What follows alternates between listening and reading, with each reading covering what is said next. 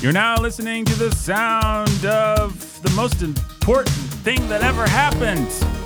You're now listening to the sound of Matt Damon having a mustache and yelling at you.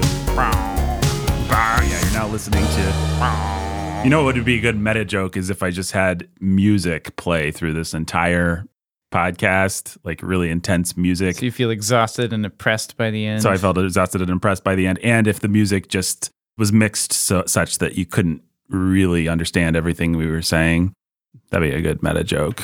It'd be hilarious. Yeah, that'd be, that'd be hilarious. no, it'd be high art, I tells you. I actually like this movie. So let's get that out of the way. I liked this movie, Oppenheimer. I think it's probably Chris Nolan's best movie. That's right. We're on a nickname basis, me and Chris Nolan. I think it's maybe by far his best movie. It's just a subject that he's suited for. We take a guy who really wants to do things that are ponderous and profound, and you put him into the most profound, epic, horrible, horrific thing to ever actually happen, and maybe in human history. And hey, maybe magic's there, or maybe it's awful. It's going to be one or the other. Yes, those are the choices. And I think it's pretty good. I have my quibbles, and they are Nolan quibbles, the kinds of quibbles that I have with the man and with his work. I think he there are things about him that are just lame and, and things that I don't there are ways in which there are things that I don't like about this movie that I'm like, "Oh, well, I understand why everybody else likes it. It's just that's not, not my particular cup of tea." And then there's a couple of things where I'm just like, I don't get it. I don't get why people like this. And I've always felt that way about Nolan. There's certain things about him that I'm just like like his action scenes. Uh, Everybody's always like excited about them and Nope. they're just always bad. Sometimes the spectacle's cool, like the hallway fight, I guess, in Inception's pretty good. And but things like the Bane plane thing at the beginning of Dark Knight Rises, like that was so advertised in sort of a Tom Cruise style as like it's the scene they really flipped a plane. It's like well, maybe they really did, but still doesn't look or feel all that cool. And Tenet was particularly like that. Anyway, folks, what we are doing is I'm going to give you a mini review of this movie. I went on vacation the week that this movie came out. I saw the movie with my lovely wife, and you guys have not seen the movie. Nope. Correct. And we actually decided we weren't going to do like a big one of our big 2-hour discuss discussions about the movie. Uh, and one of the reasons we weren't going to do it is because the movie has some content. It's got some nudity, and we just thought, let's not.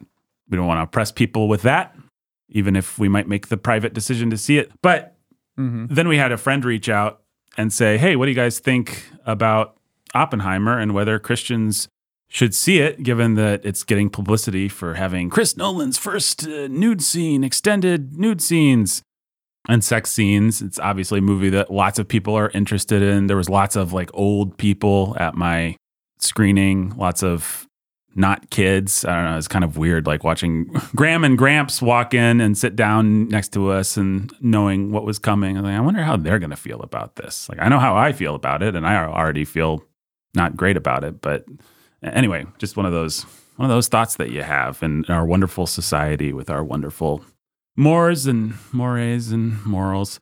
Anyway, so very quickly, guys, let's discuss the question of whether a Christian should ever see Oppenheimer. I guess everybody knows what my answer to that question is.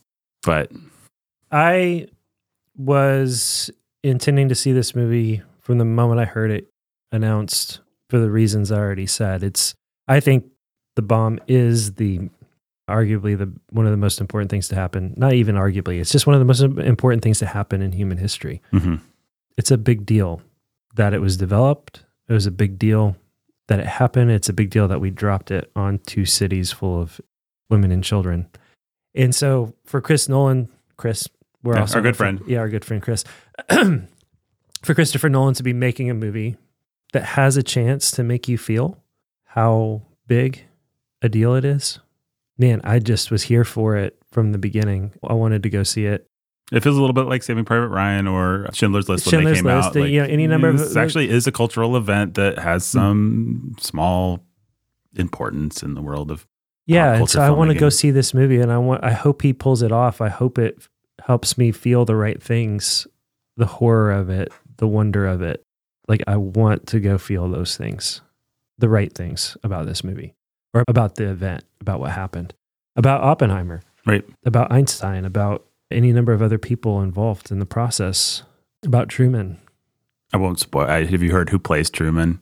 No. I, I don't know whether I should spoil it or not. It's a celebrity cameo, and it's very silly.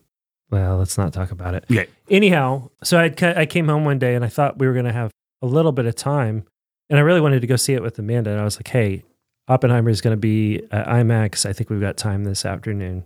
Let's go see it." And and she was like, "Have you read anything about the sex scene?" I was like, "No, I haven't. Probably on purpose. Probably I didn't want to to read too much about it or see too much about it beforehand.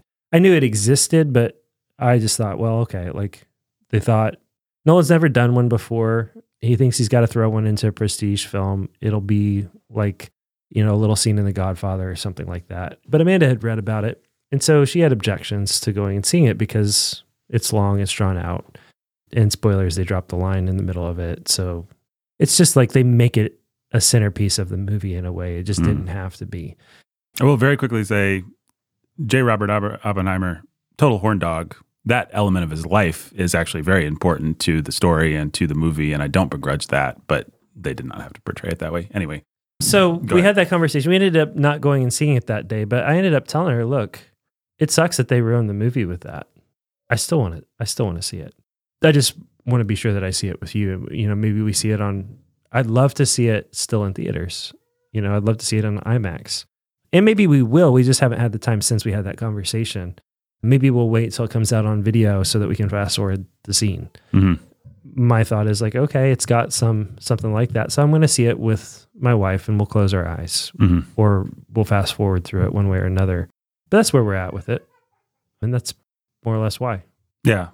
Okay, so I'll just, just explain my thought process. As a bit of context, is if people don't know, it's helpful to know that we come from a mother church. We're part of a denomination and we're part of a church plant here that believes in freedom of conscience when it comes to baptism, believer's baptism. You can be a believer's Baptist or you can be a Paedo Baptist in our church, which is pretty unusual. Maybe not unusual for a decent chunk of our listeners, but unusual for lots of people and probably unusual for most of our listeners, I guess. Unusual for church history. Mm-hmm. Right, unusual for church history. We have in the founding pastor of our father church a pastor who, in Tim Bayly, who is probably the best man I've ever known in terms of just embracing what he would call the Holy Spirit inspired ambiguities of Scripture. What Tim always says is in the places where Scripture's unclear, God wants you to live in the pressure cooker. He wants you to use your brain. He wants you to have to work it out and not just have pat answers. And so there's all kinds of things that we want to be unclear that aren't. We want to pretend like it's ambiguous whether a woman should obey her husband or whether the Bible calls women the weaker sex or whether you should discipline your kids with corporal punishment. Those things actually aren't at all ambiguous. But there are things that are more ambiguous in scripture and they are meant to be that way. And it's not that everybody's right and you can just have whatever opinion you want, but it is that we should have some charity and some understanding for each other in, in the places where scripture really is unclear or doesn't speak.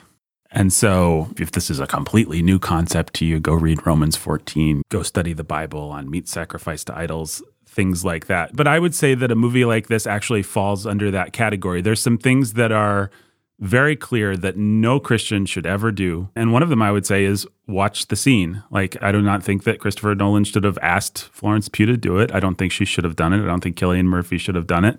I think it, that was wicked, unambiguously. I don't care about anyone's arguments. And there are Christians that will make them about the difference between art and pornography, blah, blah, blah, whatever. We all know we have a reaction to a naked body when it's presented on the screen, and you just can't get away from that.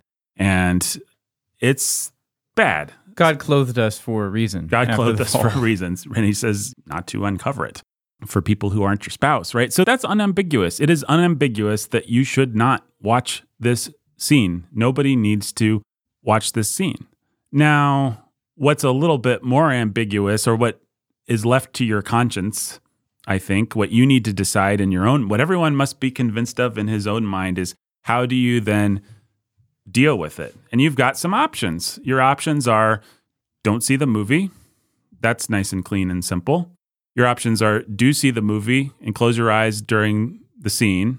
Your options are find a way not to pay for the movie because you don't want to support the company that would put this stuff out. Now, if that's your philosophy, you better be ready to just be done with Hollywood because I've got some news for you. They all have nude scenes and things that are very wicked in all of their movies, and you simply cherry picking, like, well, I see the ones without that. You're still giving money to a corporation that does lots of So pr- things. production studios, the Mhm. people, all kinds of people involved in the process. Right. You, companies. I mean, I think you would just go, that's a slippery slope to the whole industry is totally corrupt, right. You- which you- we agree with. Right. It is. It Yeah. is. It is. So then, how do you live in a world where, Starbucks is giving your money to support transgender mutilations of kids. right? I don't like factory farmed meats, but they certainly help my family eat. Alluding to the fact that we did an episode about this a long time ago, a really early episode of Sound of Sanity. I don't know whether it's any good or not. This was years ago now, but you could go listen to us talk more about that. Just at a certain point, though, you do kind of have to say, if I actually want to say that my hands are clean, like I've never given money to anybody, I'm gonna have to get a rocket ship. I'm gonna have to talk to Elon. He's gonna have to help me build a habitat on Mars. Um, and even there, I'll be there, and the Matt Damon will be there. Um, and he'll try and betray me, and y- y- you know, uh, your human heart. At a certain point, you have to make your peace with living in a world of wickedness. Now, people say, does that mean we should just support everything? And no, I haven't been drinking Budweiser. I haven't been shopping at Target. Like, I'm actually pretty okay with these kinds of things. I tend to personally be kind of pragmatic about them. When it comes to Oppenheimer, I'm like, no, this movie's doing well. You're not going to send a message. Like, my little ticket is not sending a message one way or another to these people. And maybe somebody will say, well, if everybody thought like you, Nathan, we never get anything done. And maybe they'd be right. And I shouldn't say that in a mocking way. My point is, there's different ways you can handle this. And if somebody out there wants to say, I'm not seeing the movie, if somebody out there wants to say, I'm not supporting the studio, if somebody out there wants to say, I am seeing it and I'm not watching the scene, I think that those are all things that you need to use your brain, decide in your own heart with your own conscience. Like you're the one that's going to stand before God. That's a decision for you to make. The Bible doesn't have a list of what movies we can see and what movies we can't see. There's not an index that says, nope, Oppenheimer's bad. Indiana Jones and the Dial of Destiny is good. That would be a really dumb index if it said that. It's just not that simple. And so I would say there's no reason for a Christian to ever watch nudity. But then the next step, what do you do with that practically? That's something where we need to use discernment, make decisions wisely, and have charity for each other. The things that I don't like, I haven't really liked the things I've seen where people have said, Oppenheimer is pure pornography. And if you see it, you're not a Christian. You know, I've seen those kinds of things on Twitter and stuff. And I'm just like, that's not actually helpful. That's the, you could say the weaker brother oppressing the stronger brother or the stronger brother oppressing the weaker brother. I'm not sure which one, which way you'd want to cast it. But one way or another, it's passing judgment that's not helpful. And I've seen the equally unhelpful sort of it's art. It's of course we have to see this. Like you'd be stupid and pharisaical and reductive to ever make a decision to say no to something like this, and that's also unhelpful. What I think we need to do is not despise each other for these decisions and make them with wisdom with grace. And even in saying that, I'm like, well, people can use that line of reasoning to smuggle in a lot of filth. And Mhm. I was like, yeah, yeah, they can. How many movies have we seen without, you know, nudity per se? But with really scantily clad ladies where our own consciences aren't clean, not be necessarily even because we watched the movie, but because we were really fixated on that woman's body. Right. We wouldn't let our daughter dress that way. We wouldn't let our wife probably go out in public dress that way. And we should have turned our eyes away Right. at various points. The filmmakers knew exactly what they were doing. And- But it wasn't nude scene, so we have plausible deniability. Yeah, it But does. come on. It does feel a little cheap to me to suddenly be aghast at. There's a spectrum where it will will go this far, and then suddenly, if you cross this line, everybody's like, ah, and it's like, but how many things were you just allowing yourself before we got up to that line?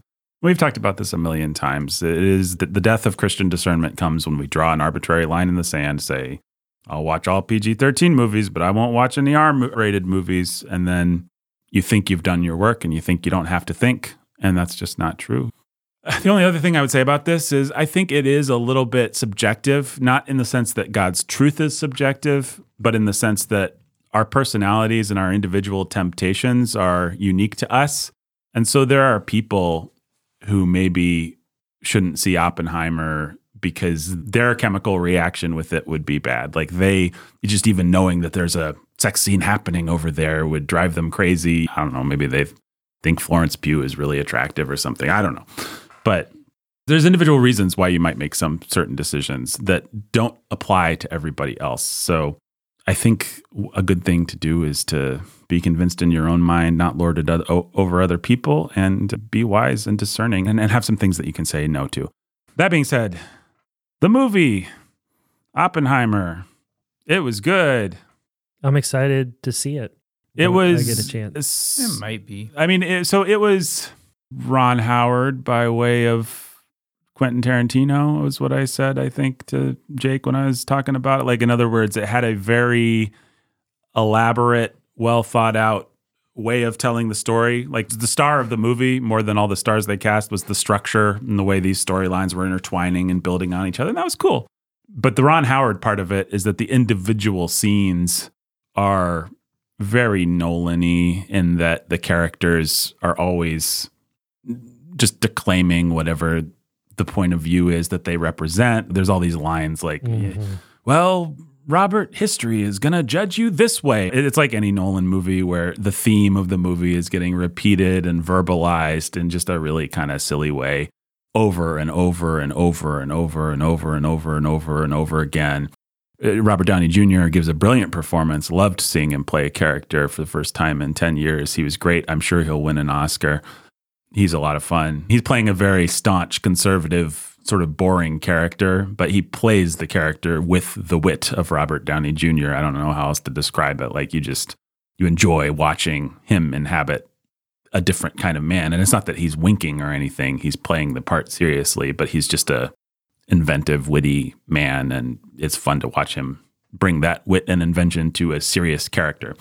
But he's cast as the villain, and it's unfair. It's reductive. It's like this thing makes it's constantly reducing people to their archetypes, and it's constantly giving them ponderous dialogue. That is Nolan, which is just Nolan. And so those are the things that I don't personally like, but I understand why people like them because people want the spectacle and they want the structure and they want the feeling and they want the sort of uh, of it all and they're not looking for witty dialogue or subtlety. actual or subtlety or mm-hmm. yeah they're they're not looking for subtlety and they don't have there's no law that says they have to no no certainly not it is a movie it is a movie i do think it would be a better artistic achievement i mean if i can put on raise my snobby sherry, sherry glass to my lips for a second and put on my monocle like they used to be able to do these kinds of movies and have some wit to them and some you know some what, dialogue. It's interesting.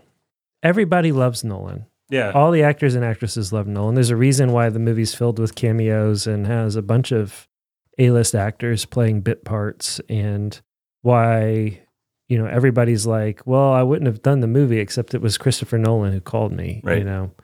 I'm retired, but if Christopher Nolan ever calls me, people say that sort of thing huh. all the time. Why is that? I think he makes actors look good. I think he's actually a good actor's director.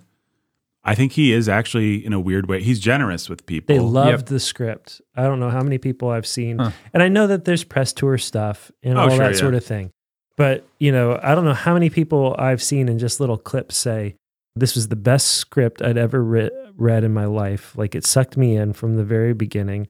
He wrote it in first person, which put me in Oppenheimer's shoes from the very beginning and made me feel things about a script that I'd never felt before. Like you hear that sort of thing repeated over and over and over again. You probably can go and find on YouTube or wherever else smash cuts of people just talking about huh. he wrote it in first person and I've never experienced, you know, what I've ex- what I experienced reading through a script that way.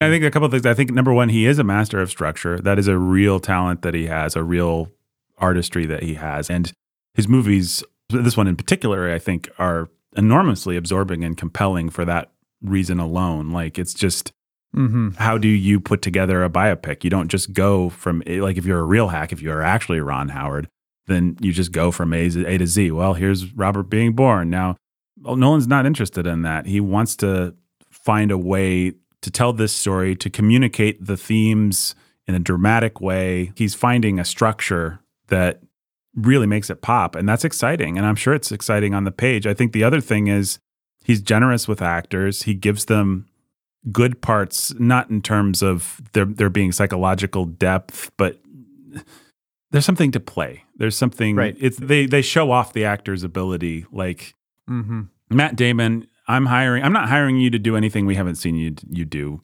I'm hiring you to come in and yell and kind of be the lovable th- you're playing the same character you played in Ford versus Ferrari basically. You're playing a middle-aged dude that kind of is on Oppenheimer's case but also in his corner. The boss with the heart of gold, the gruff exterior. Mm-hmm. But that's a fun part for Damon to play. It's certainly a lot more fun than running around as Jason Bourne or something like that. And there's just a bunch of stuff like that. Robert Downey Jr., I want you to give yourself a receding hairline. I want you to do something that will reflect on your 10 years as Iron Man, that, that will, in some sense, apologize for it, but uh, in, in another sense, be kind of the victory lap after it. I want you to crack your knuckles and show everybody what you can do. Like, rem- remind everybody you're not just a charisma machine, you're you're an, An actor. actor. Kenneth Branagh, I want you to come in, do a silly accent.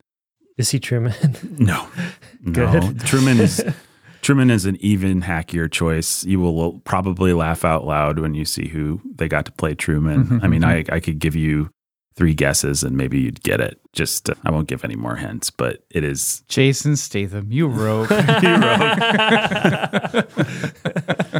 it's a bad scene. It's a cartoon scene in the middle of it's like, oh, we got this guy. Oh no. I mean, I love this guy. I think he's a great actor and he's my favorite in many movies he's in. But Seth Rogen. yeah, you no. lovable rogue. you lovable rogue. oh, I'm. s- Oh my goodness. Uh, Did you look it up? well, like he's such a good actor, Oh, he's great and he's fun. Do you want to know? he and, and Nolan loves him for good reason. Oh my goodness. what? Michael Caine. No, No, no, no, no, no, no, no, no. No, it is. He did. He is in Batman. Is he? He's Commissioner Gordon. Oh, of course. Yeah. Oh, that's Gary hilarious. Oldman. Yeah, I mean, he's just wearing a fat suit. It looks like he's doing his Churchill thing again. And he's like, Well, I, I do declare, Mr. Oppenheimer. It's my like, oh, Gary Oldman doing a part, doing a character. What do you know about that? Covered in latex makeup. It's very. Uh, Oh, no, that's Uh, too bad. I guess we spoiled it. so I said, I understand why people like the ponderous stuff, but I would like a lighter touch, whatever. That's me.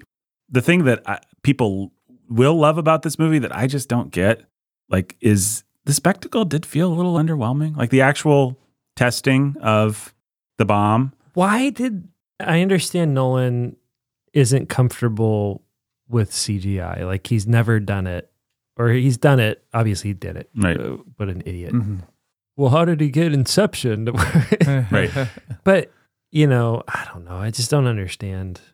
I mean, he's just got he is he is a crazy person. Like he, there are shots of him with a giant ungainly IMAX camera over a bed that Cillian Murphy is like this like inches away from his face and it's just like it's ridiculous to shoot this thing in IMAX. It's basically a boardroom movie where with Mhm. close up of people's faces, it's like do we really need to see Cillian Murphy's the mole on his face and such clarity and His blackheads. uh, and- blackheads. So I don't have to see this. If I see it in theaters, I don't have to see it in IMAX. I It's really mean, not. I don't know. I will say IMAX actually helped with the bad scenes because I could cover my eyes and look at the very edge of the screen and know that I wasn't going to see anything, but also know that I'd know when the scene comes back. I will tell people just in advance if you're going to see this movie, there are two bad scenes. They're both pretty easy to anticipate.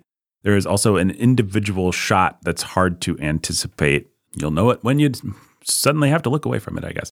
But I don't feel I don't feel bad like I was soiled by the movie. I felt like we were able to navigate it just fine. My wife, So I was going to say, I remember watching Inception, Mhm. and the structure of it is really what made it so much fun to watch Yes. in theaters. Now, afterwards, like a lot of Nolan movies, in my opinion, it becomes completely hollow. You're like, wait, that movie was totally dumb. There was nothing to it. There's no emotional core. There's nothing to care about. It's not actually well thought out. It's well structured.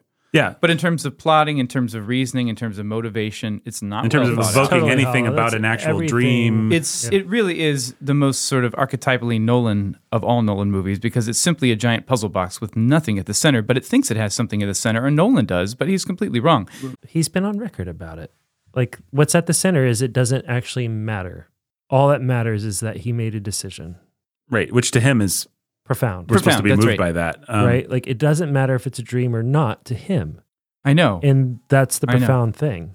yeah, But I don't, I don't even mind that. I just, yeah. I, I so so I, I guess I wouldn't I wouldn't mind that if I cared about Leonardo DiCaprio or, or something. cared about, or if his relationship with his dead wife felt like more of a thing and less of a less of like a horror movie construct, like or a plot something. point. Yeah, yeah. The idea Well, this of is every Nolan movie. Like The Dark Knight is such a mess. Like it's such a bad movie. it doesn't even make sense uh, upon reflection, but it is another masterpiece of structure, just in terms of the scenes go in the It- right they- order. That's the right. scenes go in the right order and it carries you through. That's right. And if you're enamored, it, it's so easy to be carried along in that movie. Mhm. And then, especially when you have Heath Ledger just eating up every scene that he's in, he's so interesting and fresh. Now he's not interesting and fresh. He's still interesting. He's just not fresh, right? Like, hmm but man, he chews up all the scenery. And so it's just like you take that, those two things together, and it's like, oh man, you come out of that movie thinking it was Awesome. the I best remember. thing you've ever seen. I remember. and then you think about it and you're like, that kind of sucks. And then you watch it with some distance and you're like, this movie sucks. Like, yeah, it goes Like, it is a horrible- on. Horrible It- movie. It will not stop.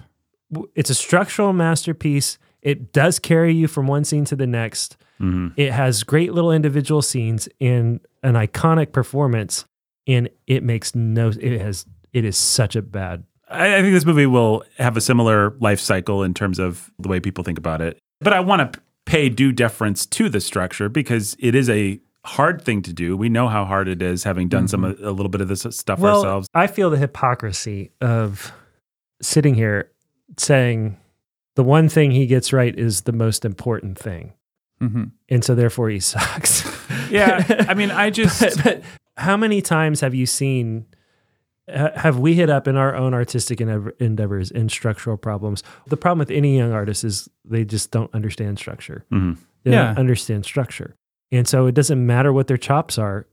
Like you can have great chops in terms of writing dialogue. You can have great chops in terms of creative scenes and descriptions and any number of things whether it's a short story or a novel or a, a podcast or a little film or whatever if you can't if you have no structure it just doesn't matter it could be the sexiest Yeah. Ferrari in the world. If it doesn't have an engine, then who cares? If it, I mean, you can't have a house without foundations, Right. But you also can't have a foundation without a house on it.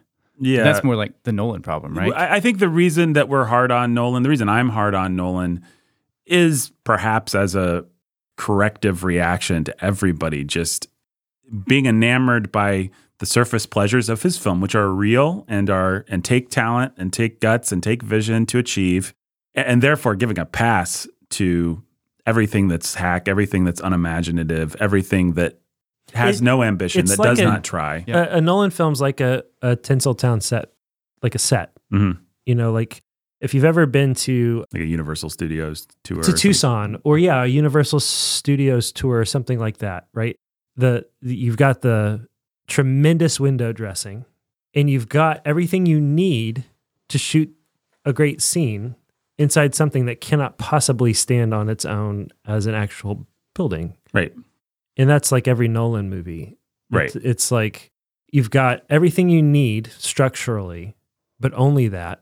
And then you've got some really beautiful window dressing. So you've got, in terms of, you've got the skeleton and you've got the skin. hmm but Where's the muscle Where's the, the- muscle? where's Where's, the the, meat? Mm-hmm. on the bones? Where's the where's everything else that actually? yep. And, and for me, the movies live and fall based on can actors provide those things in spite of it. And I think take the big example, Heath Ledger does. Like he brings a real something to the Joker that is undeniable that maybe isn't on the page, but it's there.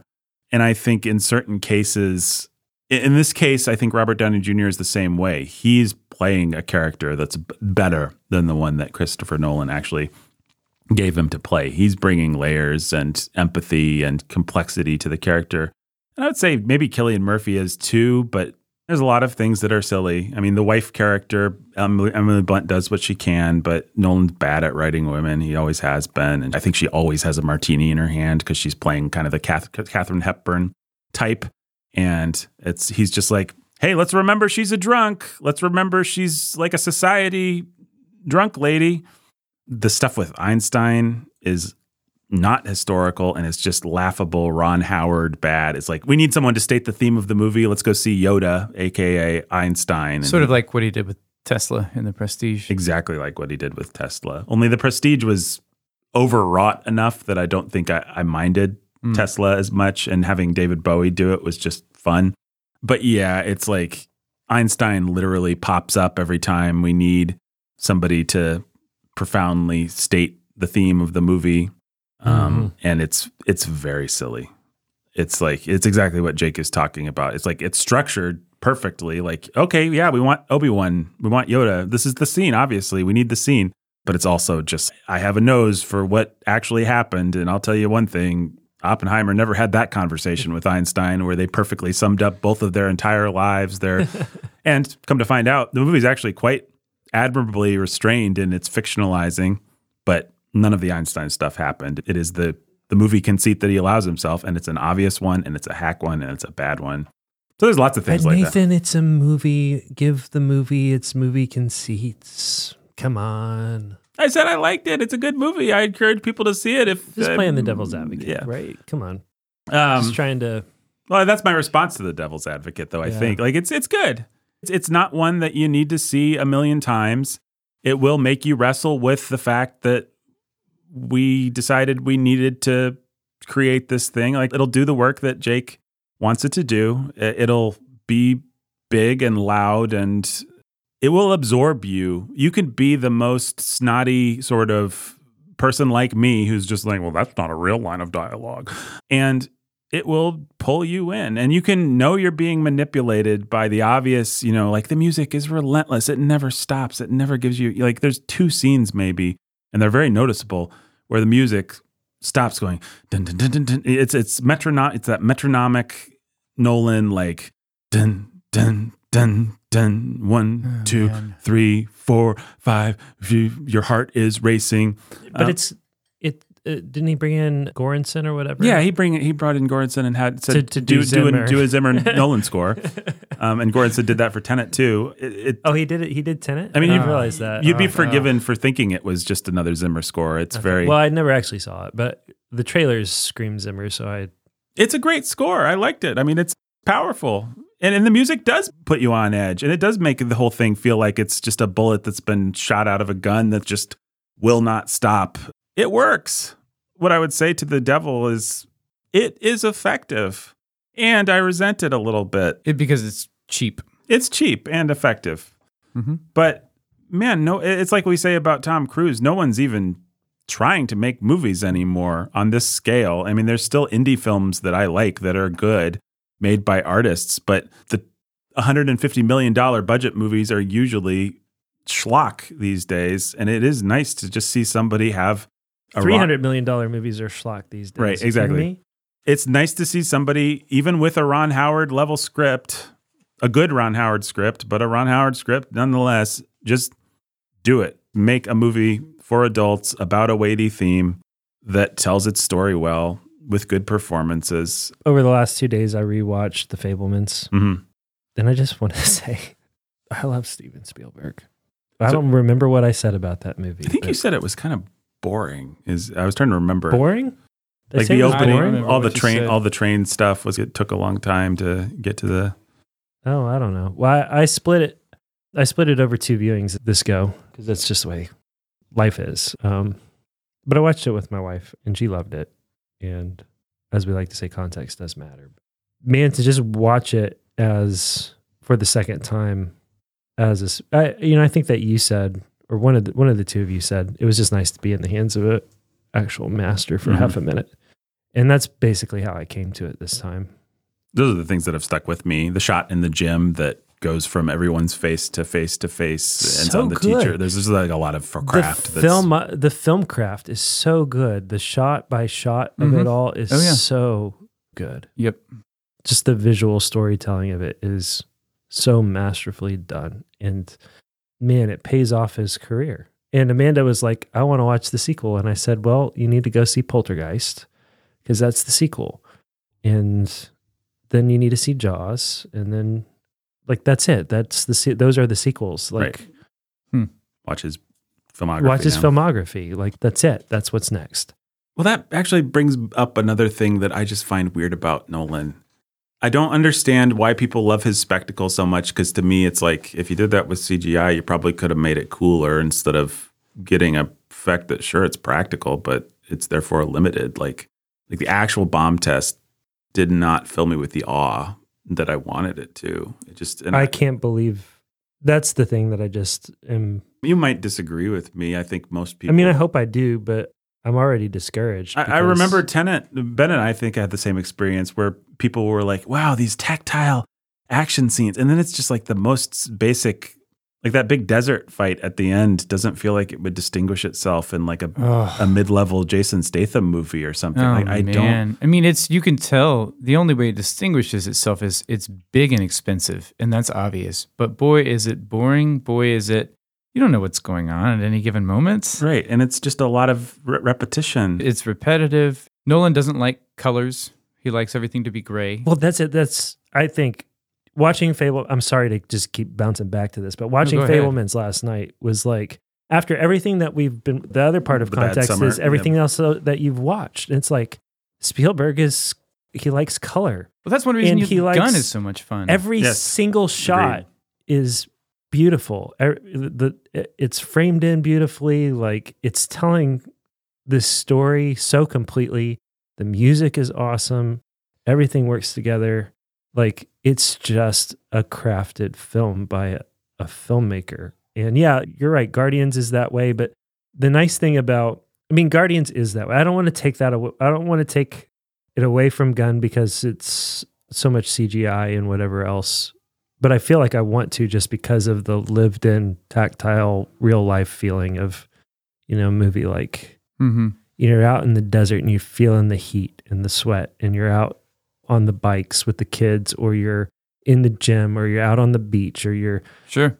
at the movie theater bundled up as it opens up, you know, Right. outside in the cold or you're, it's just me. Yeah. Well, I mean, I remember watching the trailer to West Side Story and somebody's putting a bullet into a gun.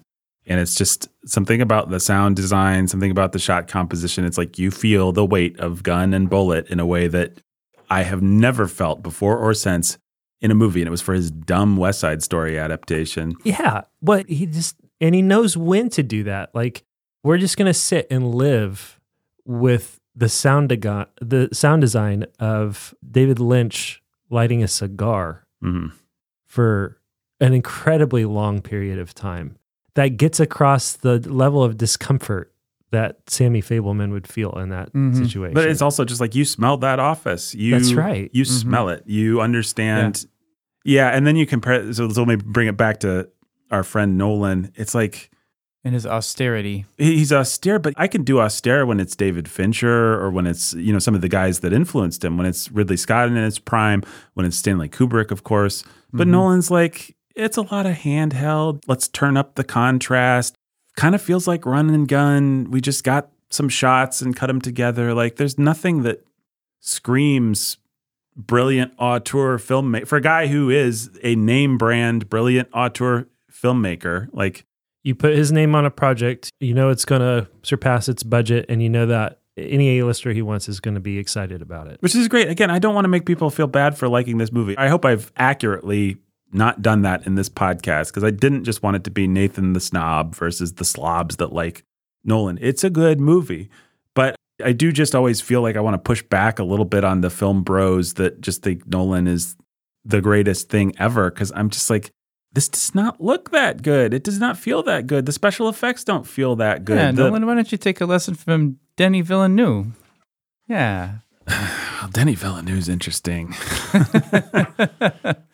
that was a joke, but I mean, Denis Villeneuve they is share better. some austerity. Well, he is a better visualist. He's Right. better with color. He's better with a lot of things. He's There's- bad in that he gives into cliches and he doesn't know how to handle characters in a way that I like. But Yep. but I do prefer his filmmaking quite a bit to Oh, yeah. to the sort of Yeah. generic Christopher Nolan sort of thing. I mean, it, it, he's obviously influenced by Michael Mann. I can, but any filmmaker can, I can name that he gets his stuff from does it better. Like he's Sure. Definitely. this movie does for being a big IMAX spectacle movie. It's a lot of like somebody's got a camera on a steady cam and they stuck it in Jake's face and then he delivered his scene. I mean, there's individual moments that are supposed to pop and they do, but this does not feel like a movie that's where like what Jake's saying about the Fabelmans, where you're just like, ah, this is composed. I see the author, you know, I feel his fingerprints crafting his masterpiece. And it just kind of feels like he got a bunch of footage and put it together and then laid his Nolan score over it. The star is really the screenplay in terms of its structure and these good actors doing what they've been paid to do and doing it very well. And he it is brilliant the way that he uses actors that we know. So Casey Affleck has a little cameo as a bad general and it's just like the second you see Casey, Casey Affleck who's on screen for about 2 minutes, you know exactly who he is, what his Uh-huh. deal is. You can imagine him you, you know why he's an antagonist. Like Rami Malek is good that way. It's not a movie where you're ever confused about who's who. Just be, and it's because of the way they're. I don't know how many movies I've seen like this where I just get lost and there's all these generic white guys, but every person is distinctive. Most of them are stars, and Yep. it's nice. Like you're not going to forget who's who. And and Matt Mhm. Damon is really fun, and Robert Downey Jr. is fun, and Cillian Murphy's a great actor, and I can imagine a lot of people will go to see this movie. They'll get done and they'll just be overwhelmed by the spectacle and by the weight, the pretentious weight of history and what we've done. And that's fine. That's what it was designed to do. I think it does it pretty well. I felt that way. One of those refrigerator movies where you like it while you're watching it, and then you think a little bit more about it while you go into the refrigerator that night, and you're like, eh. But Can I f- do half a second of free association? sure. Have you guys ever seen a movie called Matinee? John Goodman, Joe Yeah. Dante film. Yeah. Heard of it. So I just remember watching that as a kid. So it, I don't know, it's free association, I guess, because we're talking about a movie and making movies, and we're also talking about nuclear holocaust. Right. So it just sort of like, but man, that movie made me feel things hmm as a kid. It just sort of lives in a visceral place inside of me. I don't think it was a good movie, probably, but it- that was Joe Dante. What did he do? Gremlins? Yeah, he's the Gremlins. the Howling. Yeah, Uh, yeah. he was he was part of the Amblin Diner generation. Is that what it is? Yeah. It's got some of that No, Amblin vibe No. and feel to it. I don't know. oh, he did the Burbs, right? I never saw that Uh. one. That's the, yeah. What's his face? And Tom Hanks. Tom Hanks. Yeah. Small Soldiers, Inner Space, the Gremlins films. Yeah. Inner Space. I is used to love yeah. Small Soldiers. Seen Inner Space was fun back in the day. I loved the Gremlins movies when I was a kid. We all loved a Joe Dante film. All right. Interesting. Yeah, well, that's an example of a filmmaker who can really just make you feel like you're in that era. Yeah. I didn't. don't I didn't. This, this movie didn't give me the feeling of being in that era too much. You can imagine. Actually, it did imagine Spielberg because Spielberg is in such a dad movie, greatest generation phase of his career. I'm just like, I actually don't think Spielberg's film would be better because it would be longer and even more ponderous, and th- it wouldn't have the relentless narrative momentum that Nolan provides. And I think that that would, I, I do actually really like that, and I would miss it if it was like long and talky and current Spielbergy. But Hmm. Spielberg would have better dialogue, and he would really make you feel the cigarette smoke and the sort of you know the ambiance of that time period in a way that Nolan maybe just isn't interested in. Uh-huh. I mean, it's fine. It's done well enough, but it's not, you don't just feel like you're there. He does other interesting things. He does try and put you in Oppenheimer's head, in that when sometimes you'll see shots of molecules or someone will talk about the world. There's the thing from the trailer where Matt, da- where, you know, zero would be nice. There's a chance we might just set the atmosphere on fire when we test this thing and blow up the world.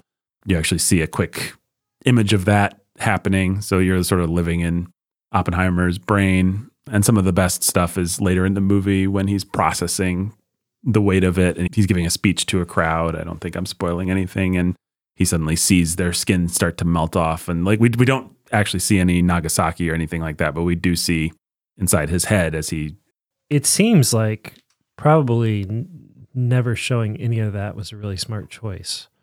Well, in terms of the discourse, you're damned if you do, damned if you don't. People Right. have been mad at Nolan for not actually representing the Japanese point of view, but if he had, they would have been mad at him for being a white guy that so he had no good option. He could have used real footage, which would have been harrowing and felt exploitative. He could have used fake footage, which would have felt like its own kind of exploitative. It really just it was a no-win situation. I think he made the best choice. This is exclusively from Oppenheimer's perspective, which is a very limited white man's perspective. Who it's those people over there. Yeah, I thought the movie did a nice job of making a compelling case for why Oppenheimer did what he did. It, it's not just a liberal screed. When you factor in the idea that the Nazis may well be making one of these, and when you factor in Oppenheimer's big talking point of the time, which is people are never going to understand this power until it's unleashed. We have to do this once so that we'll never do it again. I don't think we should have dropped the bombs. I'm anti that, but it's an argument. And in point of fact, we have never done it again because we did it once. And yeah, so it's a fun movie. You can debate all the kind of, you can give your little Jeff Goldblum from Jurassic Park speech. And Uh, that's what I told Amanda. Actually, Uh, Jurassic Park is the bomb mhm. movie. Actually, yeah. Yeah. So if you think that you should and you know how to handle in an adult good way the couple of sex scenes, then I would recommend the movie. And I would, I suppose, recommend it on the big screen just because you might as well give Nolan. If you're going to see it, you might as well. It was it was designed to be an overwhelming spectacle. Whether it's entirely effective is another question. And that, but a lot of people find it very effective. And having that loud music be overwhelming and seeing the images, mm, you know what I'm saying? Like it's you'll have your best shot at. It's like Inception. You can quibble with whether Inception even works or is even a good movie, but the best version of Inception is certainly seeing it once on a, the biggest possible screen with the loudest possible sound. I do recommend seeing this movie in the theaters if you're going to see it at all. Any other thoughts about Nolan or Oppenheimer or concerns or questions or Nope. Okay. Well, Ben, how many pipes, like the pipes that smoked by J. Robert Oppenheimer, do you give to this podcast? Give a whole a passel of pipes. A whole passel of pipes. Yep. Jake, same question. half a passel of pipes. Oh, man. Half a passel of pipes. Peter Piper picked a passel of pipes. Joe Dante's 76 years old. How about that? I'll give it, it was like a three out of four. Yeah, it, was, it's- it reminded me, a, it made me think a lot about A Beautiful Mind, the Ron hmm. Howard biopic film, which is not a good movie, No. but is an effective crowd pleaser. And this movie was better than that. More real history, less fudging of the facts. Two hundred percent less sobbing Oscar bait Jennifer Connelly. Yes, 200% less sobbing Oscar bait Jennifer Connelly, which is too bad. I would have taken her. Uh, she probably would have done a better job than I like Emily Blunt just fine. I think Nolan didn't serve her well. No. Uh, he certainly didn't serve Florence Pugh well, who really is hired just to come in and do a couple nude scenes. It's pretty lame. I guess to be fair, she, as I said, Oppenheimer was a serial serial adulterer, and you you got to have that in there somewhere. But create having one character represent all of it, and then having that character be the hottest young actress around, and then having her play most of her scenes without any clothes felt just a little bit cynical on our good friend Chris's part. Probably drummed up some good publicity for his movie, though. I don't know. All right. I'll give it a whole passel of pipes. Is good. Bye. We are become death. Destroyer of worlds.